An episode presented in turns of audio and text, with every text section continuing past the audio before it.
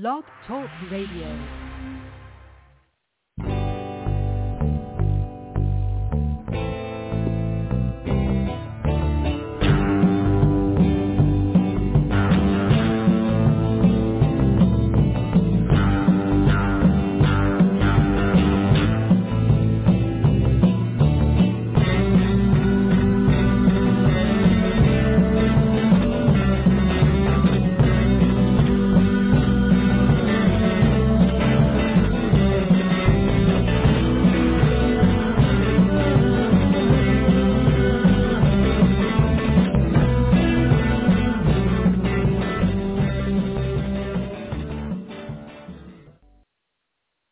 Turnbuckle Turmoil fans, welcome to the show on another Sunday. This being the first Sunday of October, we are kicking off Funny Ha Ha Month. All month long, we'll have people that have delved in both wrestling and comedy. Real quick before we jump into it with our guest, if you're looking for some pro wrestling today, in Toledo, Ohio, you will find ECW, and in Muncie, Indiana, you have DCCW featuring Rikishi. So make sure you get out there, find the local wrestling near you, support it. Also, our former guest of the show, Jason Kaos, wants to let us know that he is still auctioning off a signed championship belt to raise funds for his cousin's medical bills. So all you have to do to enter that is send him an email it is jasonkaos69 at gmail.com. J-A-S-O-N-K-A-O-S 69 at gmail.com. So try to help him out if you can. But without further ado, we kick off Funny Ha Ha Month with our guest out of the great state of Colorado. He is stand-up comedian. He wears multiple hats in pro wrestling. Joe Vernola, thank you so much for being here with us today. Oh, thanks for having me. That whole comedian thing might be a little bit of a stretch. I have done some comedy. I don't know if I actually qualify as comedian yet, but I, I, I did com I did do stand up down in Phoenix and I'm trying to get my feet wet back up here. I've done some shows and stuff and then, you know, COVID shut everything down, so Well, I've seen you do the stand up and I will count you as a comedian because you're out there giving it your best and entertaining a crowd, so I will count that. I appreciate that. Thank you.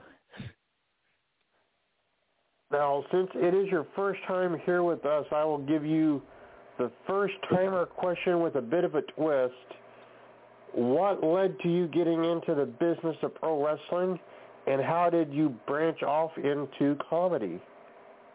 Um, well, it was. It's kind of weird. Well, maybe not weird, but it's just I've always kind of everything I've done uh, growing up and tried to learn, and everything was geared towards doing something in pro wrestling and I realized at a pretty early age that I didn't quite have the genetics to be one of the big guys and I wasn't agile and athletic enough to be uh Rey Mysterio or anyone like that. So I very quickly started focusing on trying to be a Jim Ross or a uh, Howard Finkel, David Penzer. You basically someone working with a microphone. So I studied broadcasting and stuff, and it just kind of fell into place. I got I had just gotten out of the Navy. There was a uh, indie show. There was Future Stars of Wrestling running in town. Uh, my buddy Paulie Cover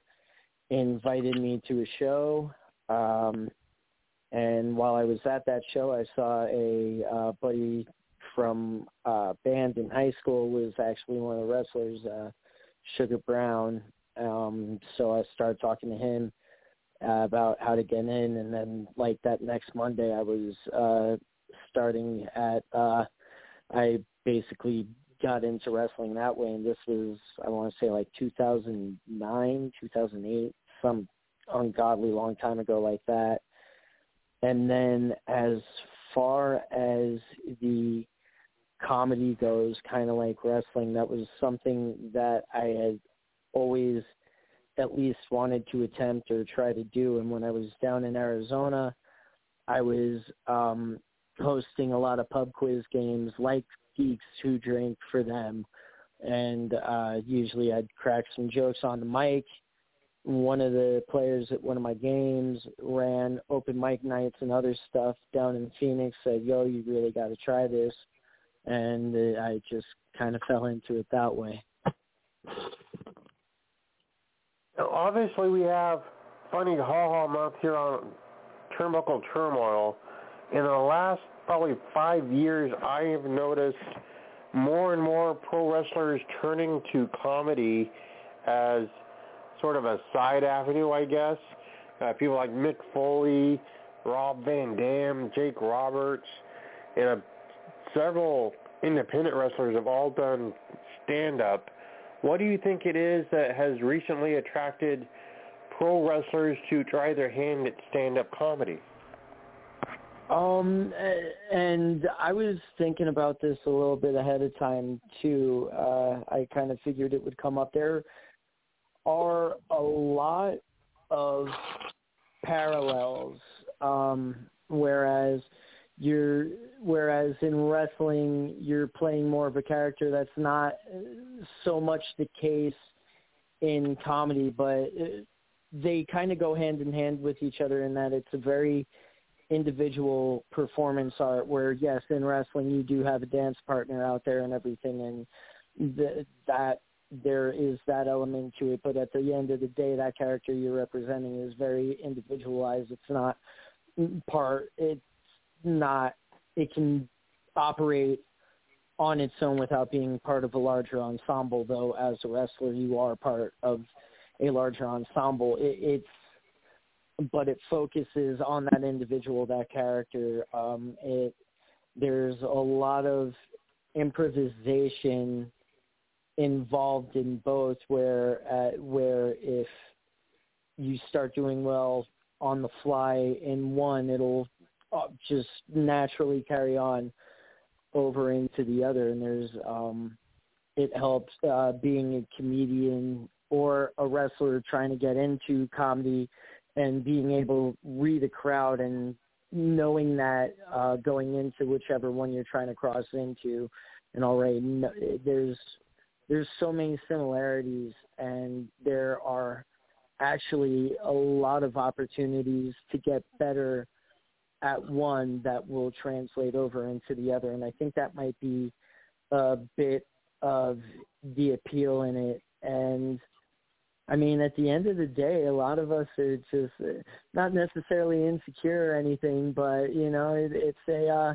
it's good, cheap, free therapy to just get out on a microphone every once in a while and just you know the old self-deprecating humor self-therapy session or something on a microphone while everyone laughs at your problems with you. But very, very true. Now, as I mentioned, you wear a lot of hats in pro wrestling. You have refereed some matches. You have actually wrestled some matches. You are ring announcer. You are commentator. What would you say is your favorite role to perform? Not necessarily what you do best, but what you most prefer doing. Um, I like probably the most is um, either managing or uh, wrestling, just because there, there's a lot more crowd interaction there. And when I'm managing, I get to work heel, and that lets that's a uh, nice little change of pace for me. It lets me tap into a bit of a different side in front of a crowd than I normally get to tap into. But honestly, my favorite job or whatever is whatever I'm going to be doing for the next one. Uh, as you know, as much as I love putting together matches or being a manager or anything like that, I like everything else I do. Like I'm going to be in Utah next weekend for uh, DCW. Uh, I'll be ring announcing there, and I love ring announcing. I, I wouldn't do it if I I didn't have if I didn't love doing it or if I didn't have fun doing it. So it, it's I don't know if I have a particular favorite, but I do like getting to mess with the crowd when I'm working as a heel manager. That's probably the most fun. I w- wouldn't say that makes me like it better than any other job I do, though. Fair enough. Now you are the commentator at uh, Primos Pro Wrestling in Colorado, and you work Mhm. for a few other places in that state. Colorado has seemingly blown up as far as independent pro wrestling over the last few years. There's several very good promotions in that state. A lot of talent coming out of there. What do you think it is about the Colorado wrestling scene that has really made it stand out in the western half of the country? Um, it's just a lot of people peaking at the right time. It's a lot of young guys, young guys and girls getting into it at the right time. Uh, start not necessarily peaking because hopefully they move on, and then that would be when they're peaking. But like they, they're all they're all young, they're all hungry, they're all hitting their stride at the same time, which is uh, gives a good aesthetic because oh damn, there's a lot of bangers uh, coming out of this area right now, and that um and that's uh, quite serendipitous that they're all you know about the same age and everything. But there's um there's a camaraderie in this scene out here that I haven't necessarily noticed um that I'll notice it in other places but it's like usually in smaller pockets or stuff whereas like this um this where as in Colorado it's just like everyone is everyone's homie there's really no there's really no drama no beef it, it's a very uh like there's more camaraderie here than I've seen in other places. And I Now, think that would be the biggest thing. I I would agree with that. Now, in wrestling, if somebody is in trouble, if they need help, wrestling has traditionally been sort of a brotherhood as far as the profession goes, and people will network to help fellow wrestlers in need. They don't necessarily have to know them or have worked with them. They know people that know people that mm-hmm. know that person, and they are usually willing to help if a situation arises and somebody needs it. Uh, have you experienced that sort of camaraderie where there's maybe somebody in need and people will rise to the occasion to help them regardless if they're necessarily like in a working relationship at that time with the person. Um, I honestly I see it happen all the time. Um, and I'm getting to see a little bit more of it firsthand than I would have liked to, as you touched on earlier.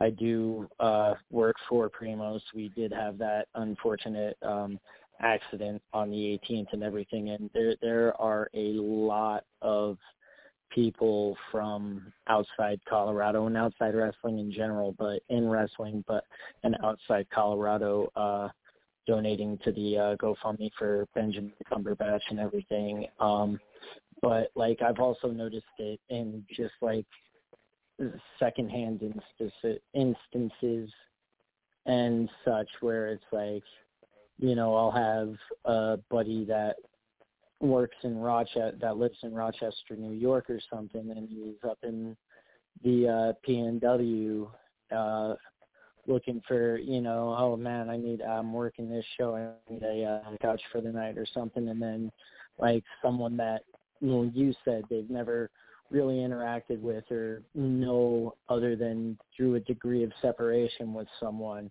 will step up. Oh yeah, man, crash on my couch or something. I got, you know, I'll feed you for the night. You know that crap, eh, stuff like that. And so there's definitely um, a a brotherhood on a larger level and everything as well.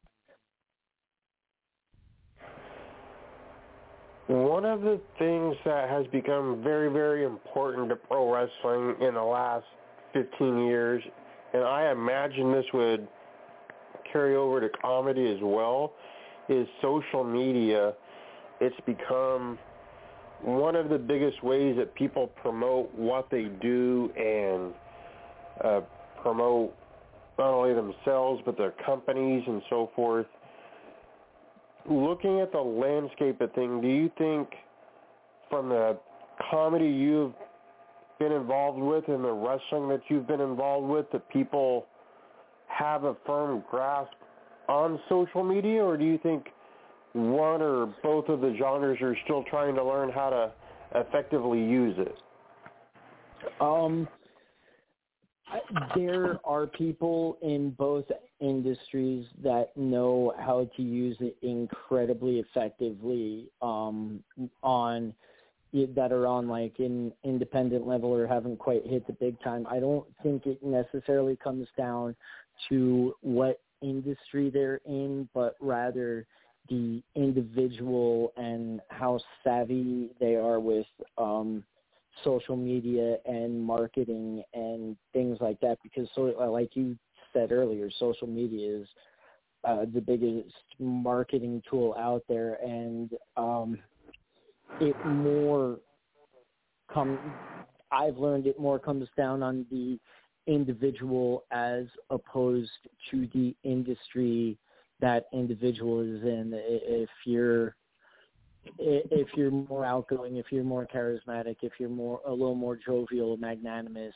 um, things of that nature, then you're going to be better on social media. You're going to be better marketing yourself, um, no matter what your industry is. A lot of that just comes down to uh, charisma and how much of yourself you're willing to put out there. And um, with wrestling and comedy, you don't really have to put yourself out there. You can just put your character out there. But again, at the end of the day, it all comes down to the individual and how savvy they are with it and how much effort and time they put into it. Now, one of the other things that has become fairly important, especially the last – year and a half or so has been live streaming events in the era where a lot of places had restrictions on not allowing fans in the building or having very limited fans, promotions tended to try to live stream shows in order to keep the product in the fans' mind so when they could come back, the crowds would come with them especially coming from someone that announces pro wrestling, do you think live streaming events is very beneficial, or do you think that it will ultimately hurt as far as live attendance figures? I think anything that gets more eyes on your product at the end of the day is a good thing obviously there are exceptions to that statement, but if you're always going to have more more eyes watching the live stream, it's going to bring in more more attention than what you get in your live audience. And at the end of the day, I don't think it really hurts live numbers because the people that want that live experience are still going to go out and get that live experience. They're not going to let um, things of the last uh, year and a half really hinder them or anything. I, it's um, if they're not going to be going to a show, if they're not going to be going out to a live event, an open mic night, anything like that, it, I don't think it's because oh well I can stay home and watch the live stream. It's because they they have another reason that they don't want to go out. Um, I, I since um, we've been running shows again in Colorado, I haven't really seen a dip in numbers or anything along those lines. If anything, I've seen a pop up in numbers because people were clamoring for that experience, for the live experience so much more. But at the same time, uh, a, a live stream is never going to hurt, even if it's a stream and, that you do after the fact, if it's on tape delay or something, and getting more attention is almost never a bad thing. Now, you say you noticed a little increase in the crowds. Do you have access to the numbers of the live stream so you can compare what people were doing with the live stream before the pandemic to now, or is that something you don't really get to see? Um, those are numbers that I myself haven't really seen, at least uh, pre-pandemic and everything. And we we're still getting the live stream going, um, but at the same time, like with places that I've been working in Vegas in the meantime and stuff, like I'm working uh, a lot for Versus Pro down in Vegas, and right now, due to the size of their space and the way regulations are in Nevada and everything, they can only get, you know, 50 people per show or so, and those people jump on those tickets right away, but there's at least twice that to three times that watching on the Twitch stream. And so it, it's um and then as for the numbers in Colorado, for Colorado companies, I really don't have those handy. It's something that I could probably look at later, but I know as far as the iPay-per-view we did last year during the pandemic, uh, the numbers are probably 10 to 1 as far as streaming views to live views to in person. That's a pretty significant audience. Yeah, for for that one, yes. Well, at this point in time, I co-host QT is standing by. I know that he has questions to ask as well, so I'll pass you over to him for a bit. All right. Well, thank you, Guy. Hello, Mr. Bonola. Oh, how's it going? Uh, it's going pretty good. Mr. Vernola, were you at a match recently where the two wrestlers, uh, they were uh, Joe Barton and Jacob Thorne, and one of them was in a like a arachnoid outfit? Yeah, that's Jacob Thorne. Uh, that is the uh, Black Wrestlers Matter show from last year. Uh, can you tell us where this was, uh, where this took place? Because to me, looking at that YouTube video, it looked like it was in a church-like setting or what used to be a church. Um, it is a uh, bar. We've been uh, running out of the venue for uh, I want to say the last seven eight years now. Um, it is the Watering Bowl. It is uh, just outside downtown Denver, Colorado. Um, it is more supposed to be kind of a uh, hunting lodge vibe and everything, but you can definitely get the uh, same kind of cathedral vibe with all the uh, with all the old hardwoods and everything and the vaulted ceilings and everything. It definitely does give off kind of a cathedral vibe too. I never really thought of it that way, but once you pointed it out, like it, it definitely does evoke that. Now, um, I believe Joe Barton, uh, due to my video analysis, probably went six foot tall, 185 pounds, and Jacob Thorne probably went 5'11", 180. Am I pretty close to those figures? Um, Joe's probably about 20 to 30 pounds heavier. He just um, he carries it very well, but he usually goes about uh, anywhere between 205 and 215. Um, uh, although a year ago he was probably a little bit smaller, he was still probably closer to 200. But yeah, Joe's about six foot tall, goes about six one and 200 plus. Oh, okay. How about Jacob Thorne? I guess Uh, him Jacob- at five one eighty. Yeah, no, you were you were uh, right on the you were right on the nail there. He's got about he's got about two in two inches and twenty pounds on me. Oh, okay. Well, for our show's record, can you yourself name your height and weight? Um, about five seven, uh, one sixty five right now. I think that's uh what they billed me at for my match last weekend. Okay. All right. Well, as a comedian, do you ever use the YouTube as material, material or a study of co- comedic history? For instance, do you ever go back and watch old film clips of Abbott and Costello?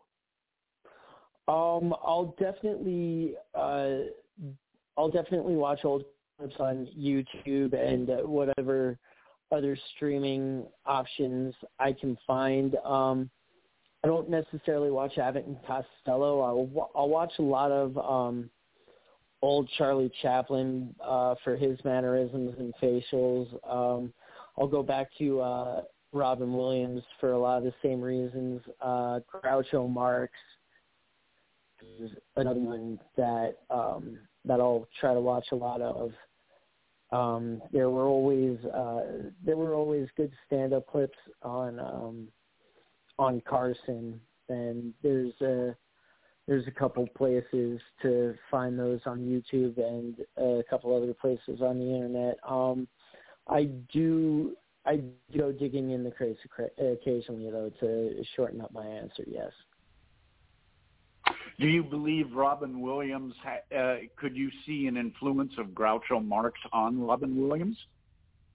Um, yeah, there, there's uh, there was definitely some influence from Groucho just in kind of in some of the deliveries and the and um, not necessarily under his breath or parenthetical um, deliveries or anything like that, but like there there was if you watch um, the two of them pretty much back to back, you can see there's uh, some similar pacing in some of um, Robin Williams' jokes, and and that. Okay. Were you a big fan of Robin Williams on the show Mork and Mindy? Oh yeah, yeah. So I didn't get a lot of sleep as as a kid for whatever reason, and I uh also had a uh, TV in my room, which may have been why I didn't sleep. But um I would watch a lot of Nick at Nite as a kid, and they had a lot of Mork and Mindy at the time, so uh, that was definitely something I watched a lot of. Oh, okay. All right. Now, if you were to travel back in time and were to do a tag team comedy skit with Andre the Giant as your partner, would you be scared of his snake Damien if you if you told a wrong joke? Uh, so if I were to be doing a set with uh, Jake, would I be afraid of Damien if I told a wrong joke? Um, if you could tag team with Andre, yes. Oh, if I could tag team with Andre, would I be afraid of? Well, yeah, hon- honestly, because if Andre is scared of Damien, like the only thing, the only other thing I could think of that would scare Andre would be Bad News Brown. So uh, I'd be a little worried. Is If anything that uh, makes Andre scared would uh, scare me. Well, Bad News Brown had a run-in with Andre, uh, supposedly on the bus, and he asked Andre the Giant to step outside. Uh, that uh, uh, kind of uh, uh, was, um, how would you say? Well, maybe Bad News Brown had been in several wars before, you know, went back Yeah. down for me. But another uh, wrestler, maybe Andre didn't fear him, but he respected him, was Haku. Yeah, Fuck. definitely. Uh, yeah.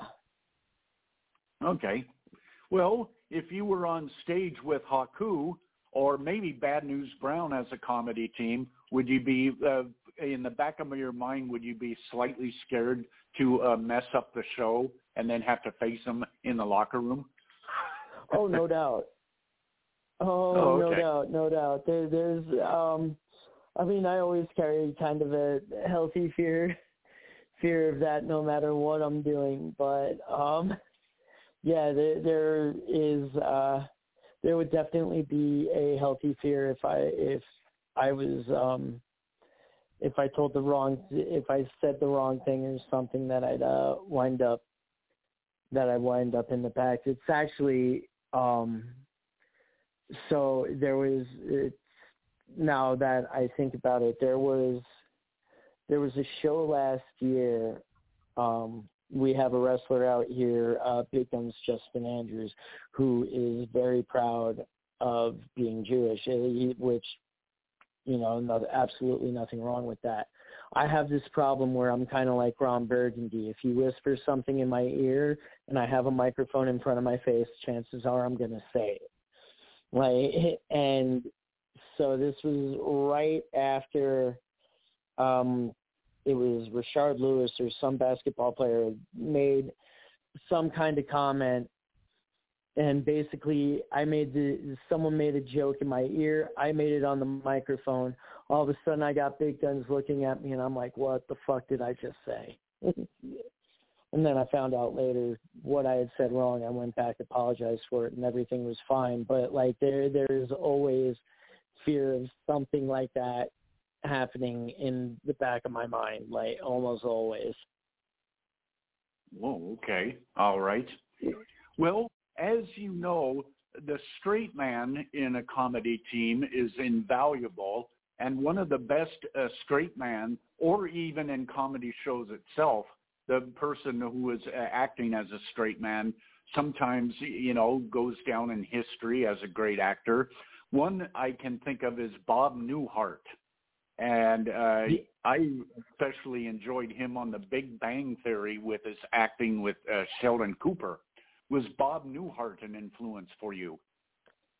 Um, I, I don't know if he was an influence, but I did. But Bob Newhart was definitely someone that I enjoyed watching. Um, the Bob Newhart show, and then he they had the uh, show Newhart late '80s, early '90s, and then again watching repeats on Nick at Nite and everything, and then later on watching him uh, do the uh, guest spots on The Big Bang Theory. I don't know if there is necessarily an influence there, but there's definitely an appreciation, and there are times where um, I'll I'll see someone play the straight man so well that it gets other people that it'll work other people into not realizing that they're being that they're being part of the act or something like that. You know, like they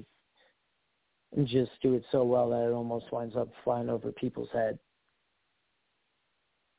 Okay, say if Bob Newhart was, were to step into the WWE wrestling ring several years ago and appear on Carlito's Cabana, would Carlito spit an apple in his face for not being cool?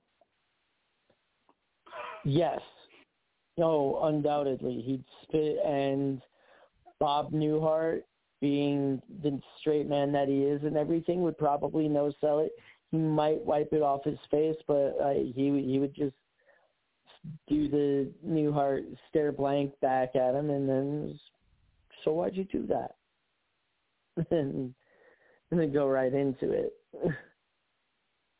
Okay, what wrestler would would you think would be the number one wrestler to come to Bob Newhart's rescue if Carlito went beyond the spinning of the apple in his face and laid his hand on Bob Newhart and threatened to get him in a leg lock?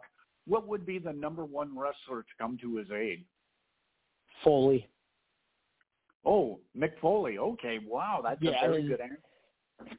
Yeah, yeah. Like he, Car, the Carlito would grab him, would basically threaten to put him in the leg lock and everything. And as soon as he finishes the sentence, you'd hear the uh, you'd hear the car crash for the uh, beginning of uh, the Mankind theme, and Foley would come out and make the save. Wow. Either that or you get the cactus. Either that or you get the Cactus Jack team. But Hmm. How about the wrestler known as Dude Love? Would he come to Bob Newhart's rescue? Bob Newhart. oh yeah, no, d- yeah, no doubt. Any any one of the three faces of Foley or Mick himself would come out. Wow. Although okay. although if it's um if it's Dude Love, you'd probably have the promo on the uh, big screen first before he comes out, like "Ow, Daddy," and that's my friend Bob you're messing with there. You better let you know, and then he'd come out. Okay. All right. Do you yourself see a future where you are uh, known as the heel turn comic? Um, I don't know.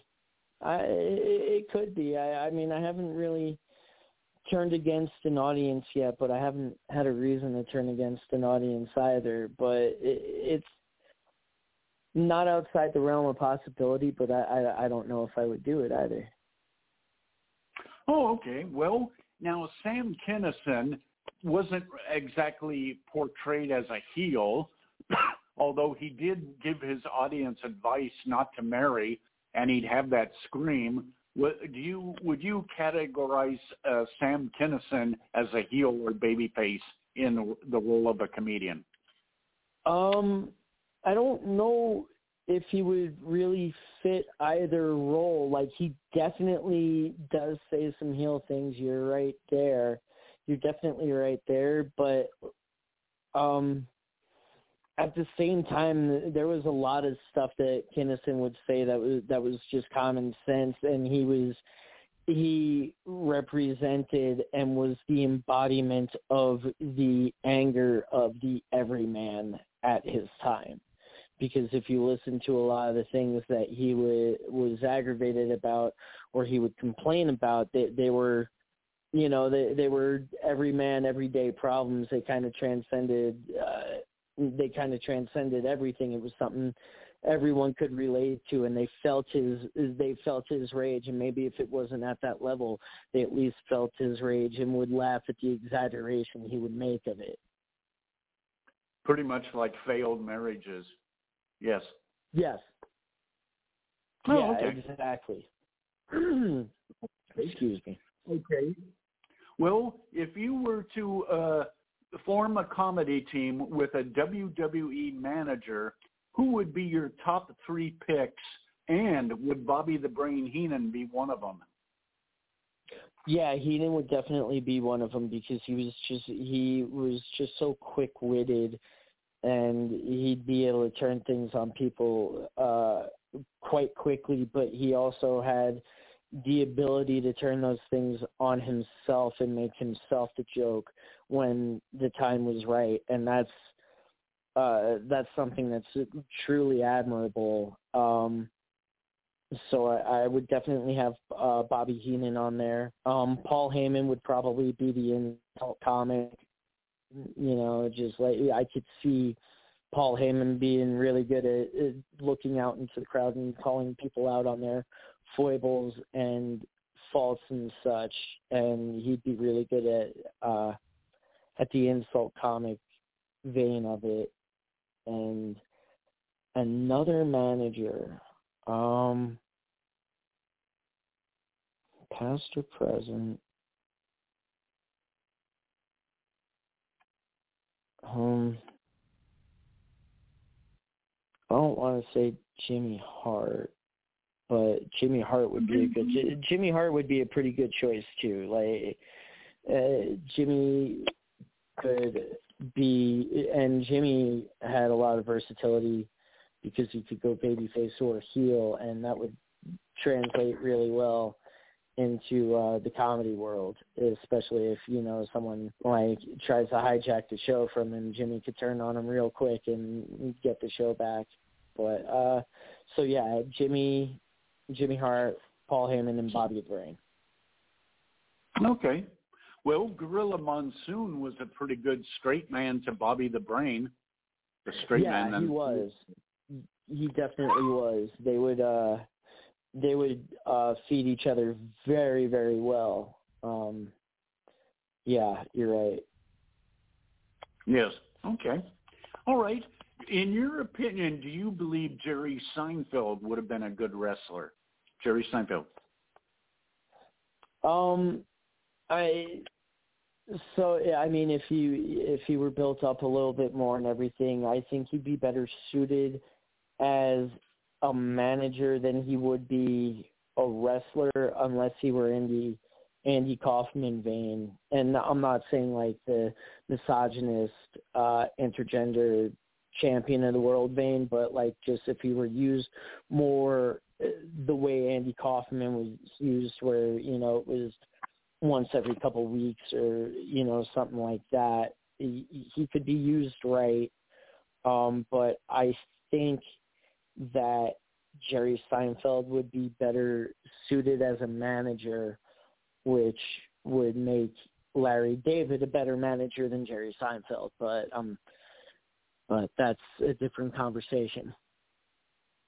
Well, I think Kramer could do fairly well as a wrestler because, as you know, he had quite a few pratfalls on the show and survived. He even oh yeah, no. Uh, he yeah, even you, wrestled you're right. With a bag of concrete, trying to uh, wreck a, a washing machine. I mean, and he got the uh, cigar store Native American into the cab into his cab. I mean, that that's no minor feat. Um, no, Kramer would be Kramer would definitely be uh, would be a great wrestler. Um, and he'd be like his Hulk up would would be legendary. Like oh, okay. he, he could, yeah, like uh, his Hulk up or his comeback, whatever you want to call it, like would be legendary. And then he, he he could win the match, and he'd not even like be aware of what was only like semi aware of what was going on. Oh, I, I beat this guy. Hey Jerry, did you see that? I don't. Yeah. Oh, okay. All right. Well, keeping on the subject of time travel, how well could you have gotten along with MASH's character, Major Charles Emerson Winchester? Would you have gotten along with him if you were to uh, sleep in a tent with him? Um, well, if I were to have slept in having to sleep in a tent with him, I would have got I would have gotten along with him, but the man would have annoyed the piss out of me. Like, it, was, I, would have much rather been with uh, Hawkeye or uh, BJ Honeycutt, or you know, but, um, but I mean, it's the military, and I was in the Navy, so you know, sharing, sharing a berthing with people you don't necessarily like is kind of par for the course in the military. Okay. All right. Do you believe that Corporal Klinger was an inspiration for Goldust? Um, maybe I I don't. Maybe in just the sense of wearing the corset and and the um, evocation and hinting to cross dressing, but I don't think it was a direct inspiration because Klinger Klinger was doing it as a way to uh, to get his Section Eight to basically get his Section Eight out of the out of the army and get home get sent home on uh, accounts of mental illness, insanity, whatever you want to call it. Whereas with Goldust, it was because they, they were trying to hint at his homosexuality and everything like that, where Goldust was a cross-dresser because he wanted to be a cross-dresser. Klinger was a cross-dresser because he wanted to get out of the army. Did you ever have any sailors that want, that used uh, a version of the Section 8 to get out of the Navy?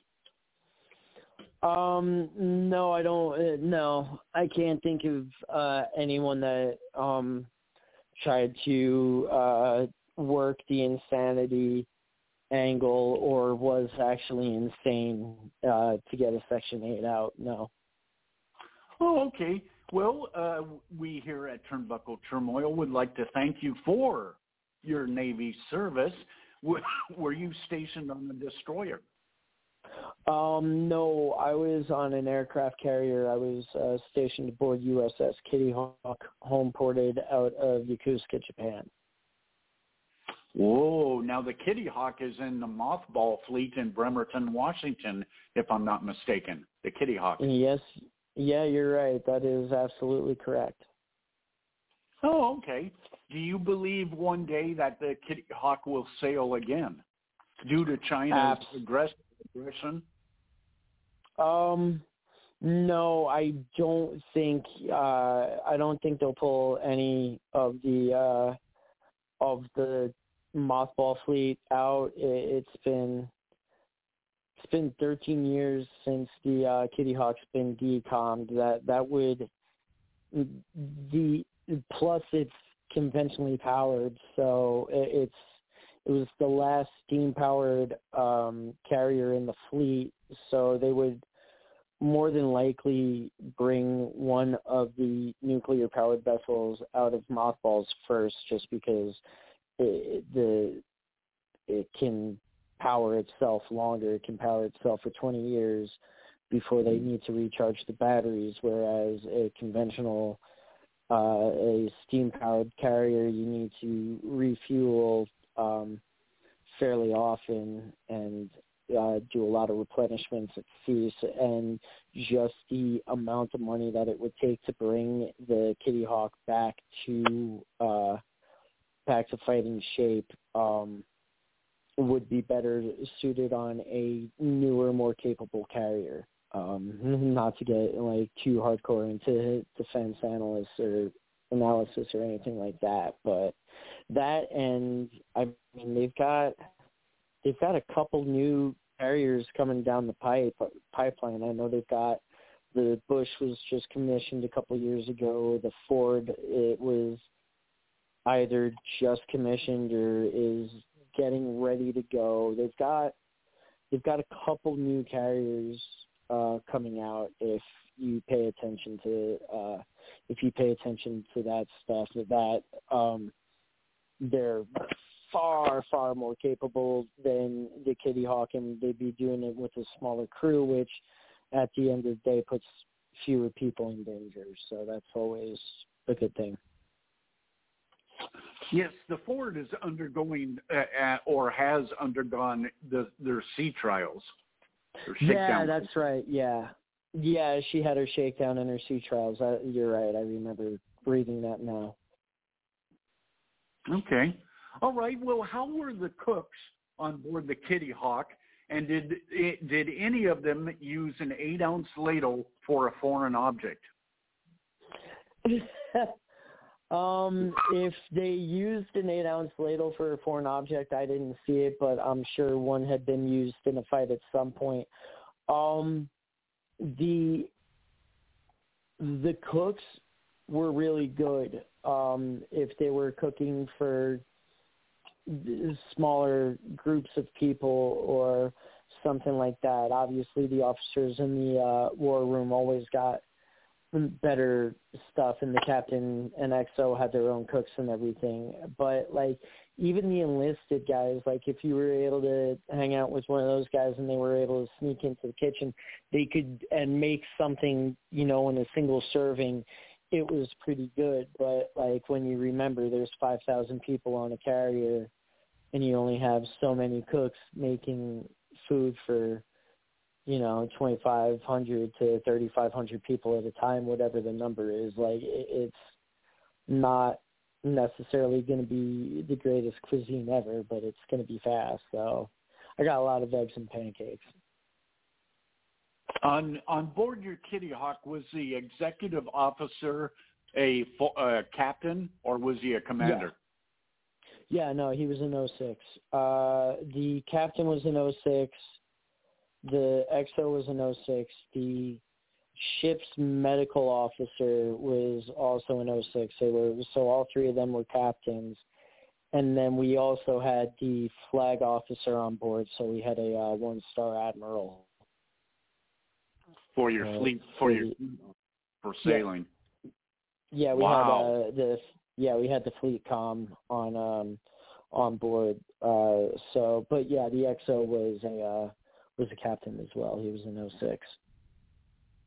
In your estimation, could your executive officer uh, taken on your uh, captain and beaten him in a two out of three falls match? Your executive officer. Um, I think that DXO would would definitely put up a hell of a fight, and that Captain Zecchin would know he was in a fight. But at the end of the day, I think Captain Zecchin would win that one. Oh, okay. I, I think the CO would beat the XO. I not not that the XO was a pushover by any means. Captain Vickers was just as badass, but I, I think uh I think Captain Z would have him. Oh, okay. Can you tell our Turnbuckle Turmoil listeners what your rate was? I was a mass communication specialist. That was um I was actually the last uh class to come out of A school rated as a JO, which is journalist, but right after that they merged uh, lithographers, draftsmen, photographers mates, and journalists into one rate and uh, called us MCs. And so I was uh, right as I got out, I was uh, frocked. So I made third class, but that was like my last day in. Wow. Okay. Very good. Very good. How you work that. Okay. All right. Well, thank you for your service. And at this time, I'm turning it back over to Steingart.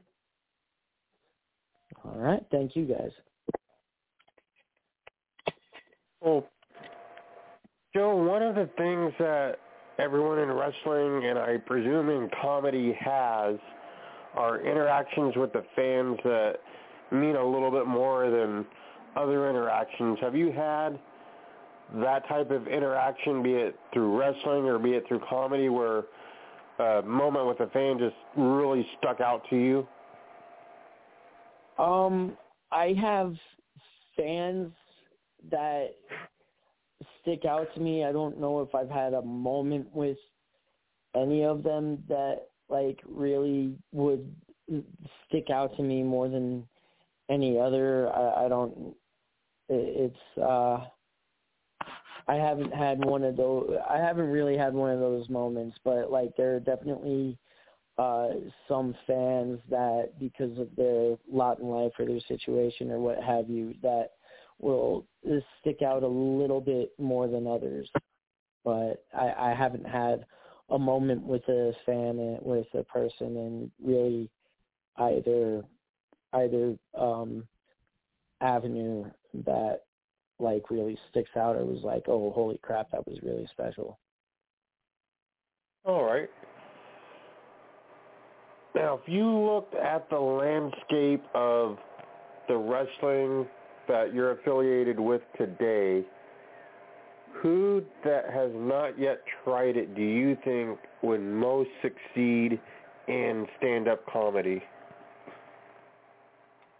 Oof. There's there's a couple good ones. Um, I think uh, the Shade down in Vegas would uh, would be really good as a comic. Um, oh man, uh,